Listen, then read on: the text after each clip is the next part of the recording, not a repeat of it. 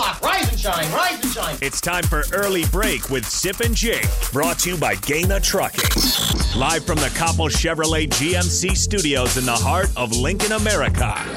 Here's 93.7 The Tickets, Jake Sorensen. Did seem kind of meh.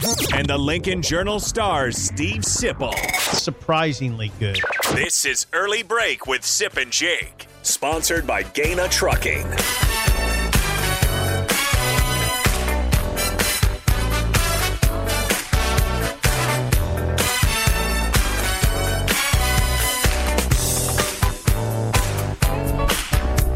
Welcome back to hour two on a Thursday. Steve Sipple, Jake Sorensen, early break. I'd say it's been an interesting, a surly show so far. You can check out the podcast at theticketfm.com. Schaefer always wants to know if it's fun, interesting, or something else. I'd say surly today. I don't think it was surly. And surly. we now have Mike Schaefer with us. Schaefer? the text line. Was it surly in the first Yeah? I think it has. But uh, text line, has it, been, has it been a surly show so far? Har- yes or no? Harrison says Yeah, it's been surly. Hello, Michael. My uh, my sources indicate Uh oh. that uh, Sipple said something about there's going to be negativity at 7 a.m. We- well, we got to get to why you're underwhelmed with the hires. I wanna I wanna change that a little bit. You I told did me talk- yesterday you were underwhelmed. I with was the hire. underwhelmed. Yeah. Um, so I want to hear why you're underwhelmed. All right. Well, give me a chance. Okay. Okay. You got to give me a chance here. I do want to say that I did talk with Andrew Ford, the former UMass quarterback uh, that played three years under Mark Whipple when he was the head coach there. And I came away pretty one impressed by Andrew Ford, uh, who works in the Arizona Cardinals organization uh, in their scouting department. And two, I mean, we got pretty in depth in what it was like uh, being a quarterback under Mark Whipple, and I do think there's definitely things that he's going to be able to add to this program pretty quickly. I would say part of why yesterday I was underwhelmed. Mm-hmm. When you look at the situation for at least two, if not all three, of Nebraska's hires mm-hmm. so far, they're all more than likely going to be out of a job. Mm-hmm. And so Nebraska, as much as anything, operated a bit as a life raft. Now that doesn't take anything away from what they can do. So Whipple wasn't going to be out of a job, Um, was he? I think he was being pushed out at Pitt for their new offensive coordinator, who's a former wide receiver of theirs. That uh, the fan base was pretty much celebrating his resignation. So, which is weird to me, given After that the everything year that they had. did. Yeah, yeah, it was a good year for this them. year. It's just one conference.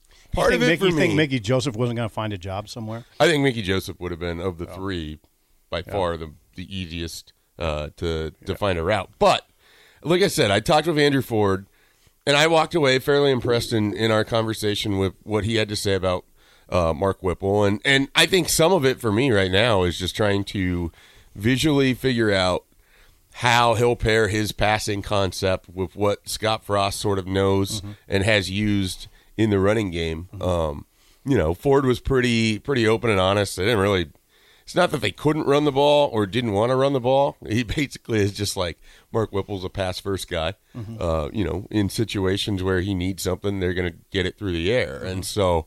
Um, there's going to have to be some sort of marriage there because Nebraska's not going to completely eschew the running game. Like I, I mean, they're they're There maybe not going to have like an 1800 Wow. yard rusher. Wow. Uh, but I would be, you know, I, I went back and looked when he was at Miami. I mean, guys were averaging around 800 yards. Um, again, that's not what people know from Nebraska, and so you're going to have to to sort of work all of that together. But like I said, I, I came away feeling a little bit better in that conversation. Here's my favorite part. Ford basically said that each week, you know, he, he laid out what the practice schedule was sort of like under Whipple. Mm-hmm. And by the time they got to Friday, so like Monday, Monday was kind of a walkthrough and, and a, you know, here's sort of what you're looking to install. Mm-hmm. Tuesday was kind of first and second down. Wednesday was heavy third down red zone package. By the time you got to Friday, he felt like you knew everything that was going to be in the game plan. Nothing was going to surprise you by the time you played on Saturday. That's good. But the best part to him was he got actual input on what he felt like they ran well during practice. Mm-hmm. So on Fridays at the hotel before the game, they would sit down, all the quarterbacks, they would rank their favorite plays of what they would sort of ran throughout the week. And then they would talk about okay, key situations. You're in the red zone. You got to have a touchdown here. It's third down. What do you want me to call? Mm-hmm. And they actually got input, and he used that. Yeah, and they felt like they had ownership in the mm-hmm. offense, mm-hmm. especially the further along they went. I don't know that's going to happen year one, game one, uh, but he, he really felt like you got ownership in the offense. He basically said, as much as you can sort of absorb, he's going to give you, but he's not going to overload you until you know you've earned that ability to do it.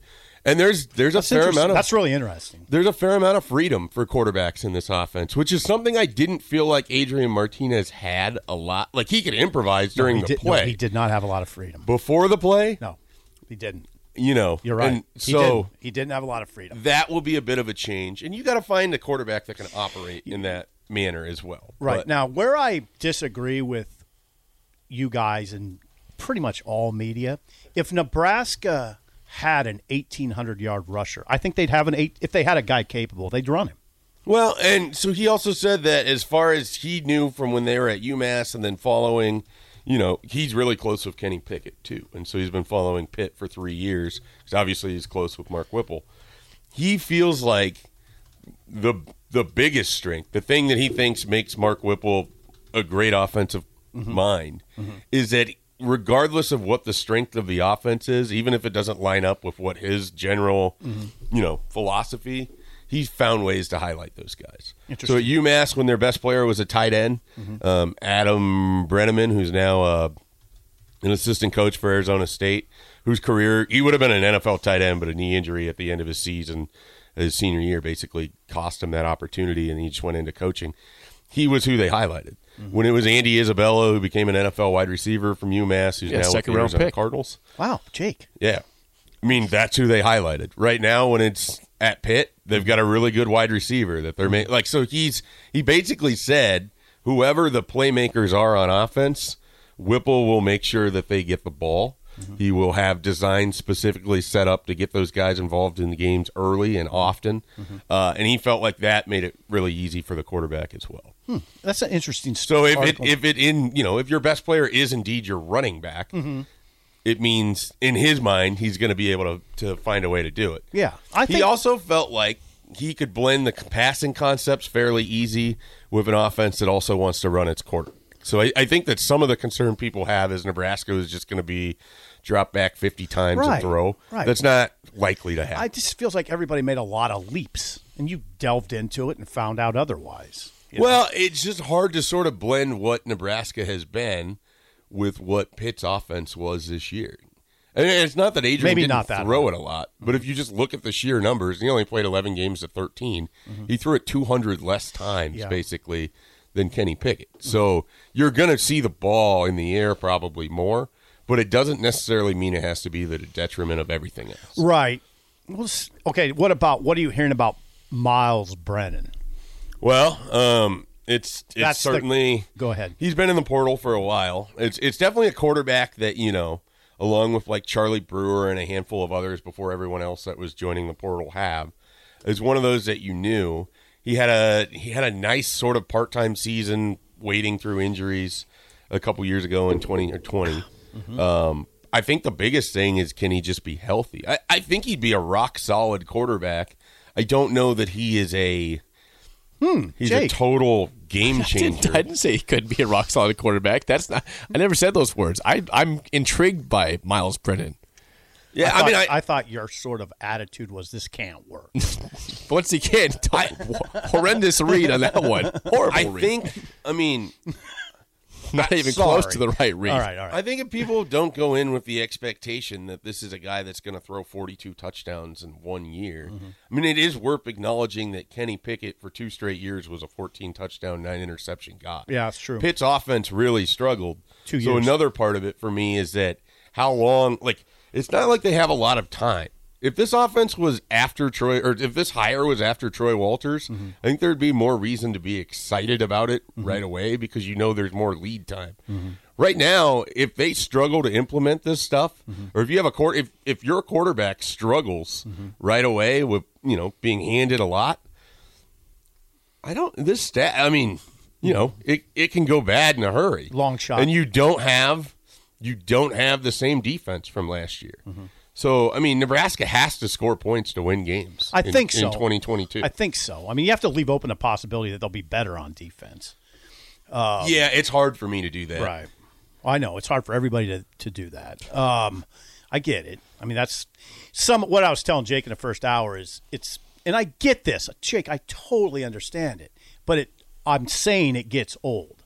That everything Frost does is condemned immediately, like, oh, these are The terrible Mickey hires. Joseph hire was. Like like I said, Mickey Joseph was not condemned at all. That was celebrated by Yeah, pretty but, much then it, but then it was quickly tried. You know, then what happens in the market is someone try, tries to come up with an article to totally undercut this. I don't, I, don't, I don't think that people were doing that with Mickey Joseph. I mean, this is the world we're in, and I accept it, but I don't have to like it. I mean, I think it's completely reasonable as a fan, and this is this is one of the three hires mm-hmm. to be skeptical of Donovan Raiola. Yeah. Coming in with no experience as a mm-hmm. college as a Right. as a full time offensive Right. line coach, with what was visibly the worst part of your team last year. Right. like he's got a big job in front. yeah, he does. I'm skeptical of everything in the world, but I don't condemn it automatically and say this can't work. There's a difference between being skeptical and just saying this is not going to work. All right, there's a big difference. I don't know that I read anyone yesterday in the media that said this isn't going to work. I saw a Just lot of that on Twitter. From from fans or Yeah, from, from fans. fans are crazy. Okay, so I mean, I saw a lot of that. Fans are Like- fanatics. you can tweet something completely innocuous. Yeah. And you're going to have at least seven people on either side of it. Because that's where the fan base is at right now. Well, yeah, I and don't- I I believe there was an individual that a couple years ago, after I was complaining and ranting and whatever it is that I do, who told me, you shouldn't treat social media like real life. I think he's standing right next to me here. It's true. It's true. It's you know though the challenge there. Sure. I mean, there's definitely fans that, you know, matter what was going to happen, we're either going to tell you that it's going to lead to a Big Ten West title or it's going to Well, I haven't heard to- that. Oh, I I got that. Really? Yeah, I mean, Wow. That's, You- that's extreme. You just have to. There's just extremism everywhere. Yeah, and it's not just Nebraska football, by the way. Right. Oh, but yeah. I mean, that's just sort of uh, everywhere in every aspect of life. But I I think at least from the media aspect of it, people are fairly intrigued, if nothing else, because the idea of Frost going out and getting a seasoned play caller, a veteran coach, a guy who's been a head coach, who intricately understands the role of having to run an offense in addition to running the entire team, mm-hmm. in addition to all the little things that happen on a game day that you're in charge of.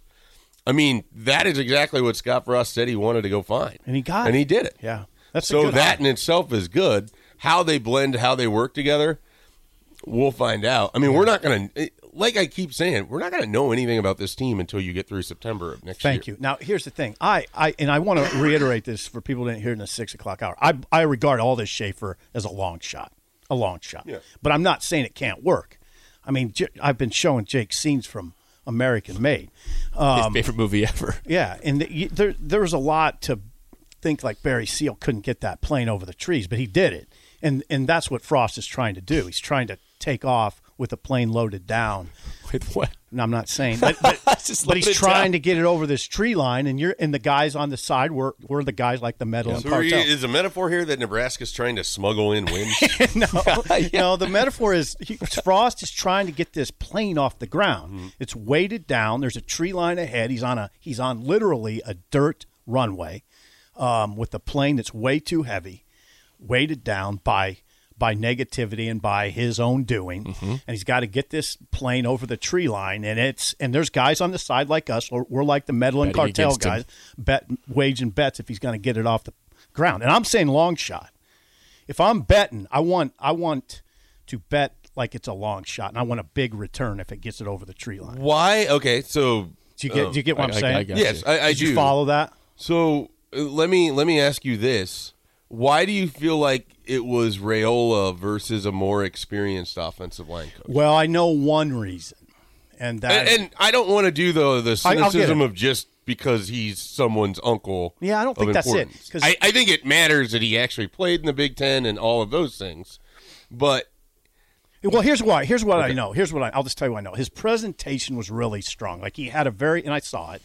It's a he had a very detailed presentation to Frost, and it it it laid out in very clear terms how he's going to teach and it, how he's going to recruit, and it was very impressive. I mean, the people that I know that saw it, and I'm going to like you you interviewed guys for Whipple, I interviewed guys for this, the Bears center, um, Harry Olin Heath- Kreutz. he, no, That's- no. that's a good- He was, he was a good one. center He was a great one. Yeah, but anyway, anyway, one, anyway, the presentation he made was really strong, very detailed. Um, you don't, y- you know, he he's not experienced at the college level, but that it, to coach in the NFL is, and be even an assistant offensive line coach, it's not a small job. It's a it's a huge job. And I think that those two things were big factors. Now, here's the other factor: if they would have hired Graham Harrell, 38 year old Graham Harrell, they probably would have hired Jeff Quinn. because they would have reversed Right. two. Right. They felt like if okay, they hired the 64 year old Mark Whipple, and they thought, well, let's get some youth. Let's get some youth. Youth. Let's get the young bull to work with these guys, and they. I think they feel very good about what he's going to teach technically, but also the attitude he's going to bring. Okay. That's that's what it is, and I understand. I appreciate skepticism. Again, what I don't appreciate is just just automatic condemnation. I don't understand it. Um, I don't feel I like there try to was give that peop- much of it on my message board yesterday, Well, which I- is a place where it largely lives. Yeah, I think a lot of people were like, message "Well, boards. he went and he got a, you know, he got a seasoned coach." Right. And I think the Raiola thing, at least on the message board, is this feels like a hail mary for his mhm. nephew, but Ah, no. Oh. Here's what I'd say to those people, Schaefer. You understand this? That's a 2024 recruit. That whole conversation doesn't- is, is it really doesn't matter. It's not germane to what's happening in the 2022 season. well, if they don't win in 2020, 2022, that conversation is moot. right. Right? Yeah, it doesn't be no matter. conversation at all. Right. So now the way I'd look at it is they're trying they're trying to get to Dale, Dylan Raiola. I mean, they that's a carrot. I mean, if they do well, there is a possibility there there's still a possibility you can get them, but they're going to have to win. Mm-hmm. At least six, seven games. I mean, that's the only way Bowl you're going game. to get. You got to get to a bowl game. Yeah. Postseasons. Yeah, we're not. required. Pro- we're probably not really on different pages here. I mean, I'm a little skeptical of everything. I mean, come on, you know, you know how I am. If Jake tells me my shirt's gray, I'm going to fight back a little bit. Yeah, but that's because it's Jake. You guys are It's like great. squabbling Yeah. yeah, it's true. So there you go. Uh, and Mickey, yeah, you can't really. I mean, Mickey's Mickey. It's Yeah. pretty much unassailable. No one, no one has really bashed that hire. Like I haven't seen anything. Like, I, I don't know how you could. I mean, who has who has talked down on that he's hire? a veteran wide receiver coach that has tremendous acumen in terms of development and recruiting. He, Like, he developed Justin Jefferson, what- Ja'Marr Chase into I, NFL I don't. I really have no idea what the complaint could be. With There's that. not one. There, no one. yeah, there's been no negativity about that one. I don't know what you're reading, but that no one has put that down at all. Maybe I'm just a And I think Whipple has mostly been accepted, right? I think people have you know, Intrigue. intrigue, A lot of yeah. intrigue. I, I hear more intrigue than I hear pessimism about Whipple. I think I really most do. of it is will they hire a special teams coordinator? Because if they don't, people will, in my sphere of the world are going to be very yeah, I understand unhappy. that. Um, I think he has to from just that standpoint. Right. And then it's is Raiola up to this job because and if you think about everyone and what they have in front of them, obviously Whipple's going to be in charge of the whole offense. Raiola has maybe the toughest task right in front of him. And maybe the most important, by the way. Absolutely, because that offense can't work. No matter what you're calling, it isn't going to work if you can't protect. And so, if you're coming off of where it looks like you might have more passing in 2022, and you had Pro Football Focus's two lowest rated tackles in the country, and or in terms of uh, most pressure allowed per game, Yep. That's I it. mean, That's it. So I got a question for you guys. Schaefer, you guys know football. sometimes This is what I would I know I know how I would be if I was Frost. Now now, this might sound outlandish, but if I were Frost, I'd get involved in the offensive line. I'd I'd get involved. I'd try to do what I can, knowing that knowing that n- number one, you hired a guy that's a little light on experience, but number two, knowing that that's the most important thing. Can't a head coach do that? Can't he get involved in Sure. it? Maybe not. I mean, maybe that goes against. I don't know. I I mean, it comes down to like what level of comfortability he has. It's not like he's going to be teaching technique. Not necessarily. No. Um, So, But y there's certain things that you can identify during a game that aren't happening that he could identify during practice. right? One of the things that is going to be helpful for Raiola, and I don't know that he'll still be there, but he is, as far as I know, as of right now. I mean, you still have Frank Verducci involved, um, I think so. Yeah. and even if it's not him, you'd still have the opportunity to go get an analyst that can help out there as well. Schaefer, don't you think this is see what I the way I read this, and it's not even a read, I've heard this. This is the Raiola hires is as much about attitude as anything. And now that's not I'm not casting uh, aspersions, is that the word?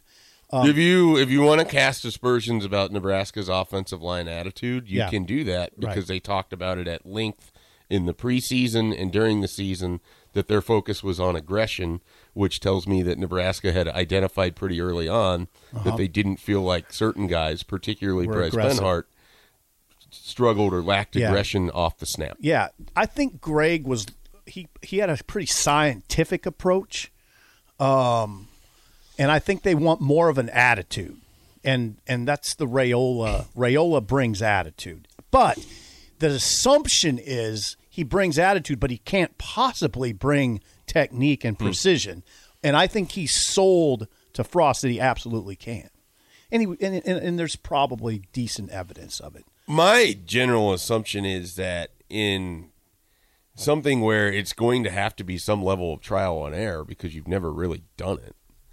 Like the idea that it's going to click right away on that line, it's hard to believe. But also, if they're going to go in and they get a couple veterans from the transfer portal, that could make it easier. If they could keep Cam Jurgens, and I don't know that that's going to happen, but they just hired a guy who played center, so um, that could help out. I, it, some of it is just there's so many questions, even devoid of who the line coach is. Like, what do you do with Turner Corcoran? Is he a guard? Is he a tackle? Do you have hmm. another tackle on your roster? Is the kid from Oklahoma State that's on campus today, Hunter Anthony? Is he going to be, you know, if you're able to get that commitment, does he slide right in as a tackle for you? Mm-hmm. And then you have Prochazka on one side and him on the other, and then you figure out what you have in the middle. Mm-hmm. I mean, I just, you know, I think uh, Yeah, you, there's a lot. There's a lot. I think you have Nouri, and I think you have if he's healthy, Prochazka, mm-hmm. And you don't know what's going to happen with Jurgens, and then everything else is just kind of like balls up in the air, and you got to see where it lands. Yeah. Yeah. Now, now, as far as the experience versus non-experience goes, so people naturally say, "Well, Jeff Quinn would be a better hire." I've talked to plenty of people who can poke holes in Jeff Quinn real easily. All right, so there's always that. Yeah. There's no like if you just come to me and say that they should have hired the experienced guy. Well, how many coaches can you name that were older, experienced that didn't work at all? I mean, there it, just because a guy is 59 doesn't mean he's effective. I mean, if that's your best argument for this, I need a little bit more, right? And and and, and the other thing that's interesting is uh, I've heard a lot of people say they should have hired a 59 year old Jeff Quinn. Um, other people say, well, that's a little, but but they'll at the in the same time they'll say Whipple's too old. Whipple's 64. The guy, the other guy's 59. Is that is that is that a huge difference? I don't even think it matters Yeah, with don't think Whipple, given that you have head coaches that are teetering on seventy or in Yeah. their seventies. Yeah, and guys it, age at different in different ways. Like I said earlier, that I've aged really poorly. it doesn't mean that he's aged poorly, right? Let's get a quick call before break uh, from Jake. Jake, you're on early break. Go ahead, man. Jake, Are you there, Jake? Jake. We lost Jake. He held on too long. we It's took okay. too long to get to Jake. Uh, you can always call or text 464 5685. We'll have more next with Mike Schaefer here on Early Break.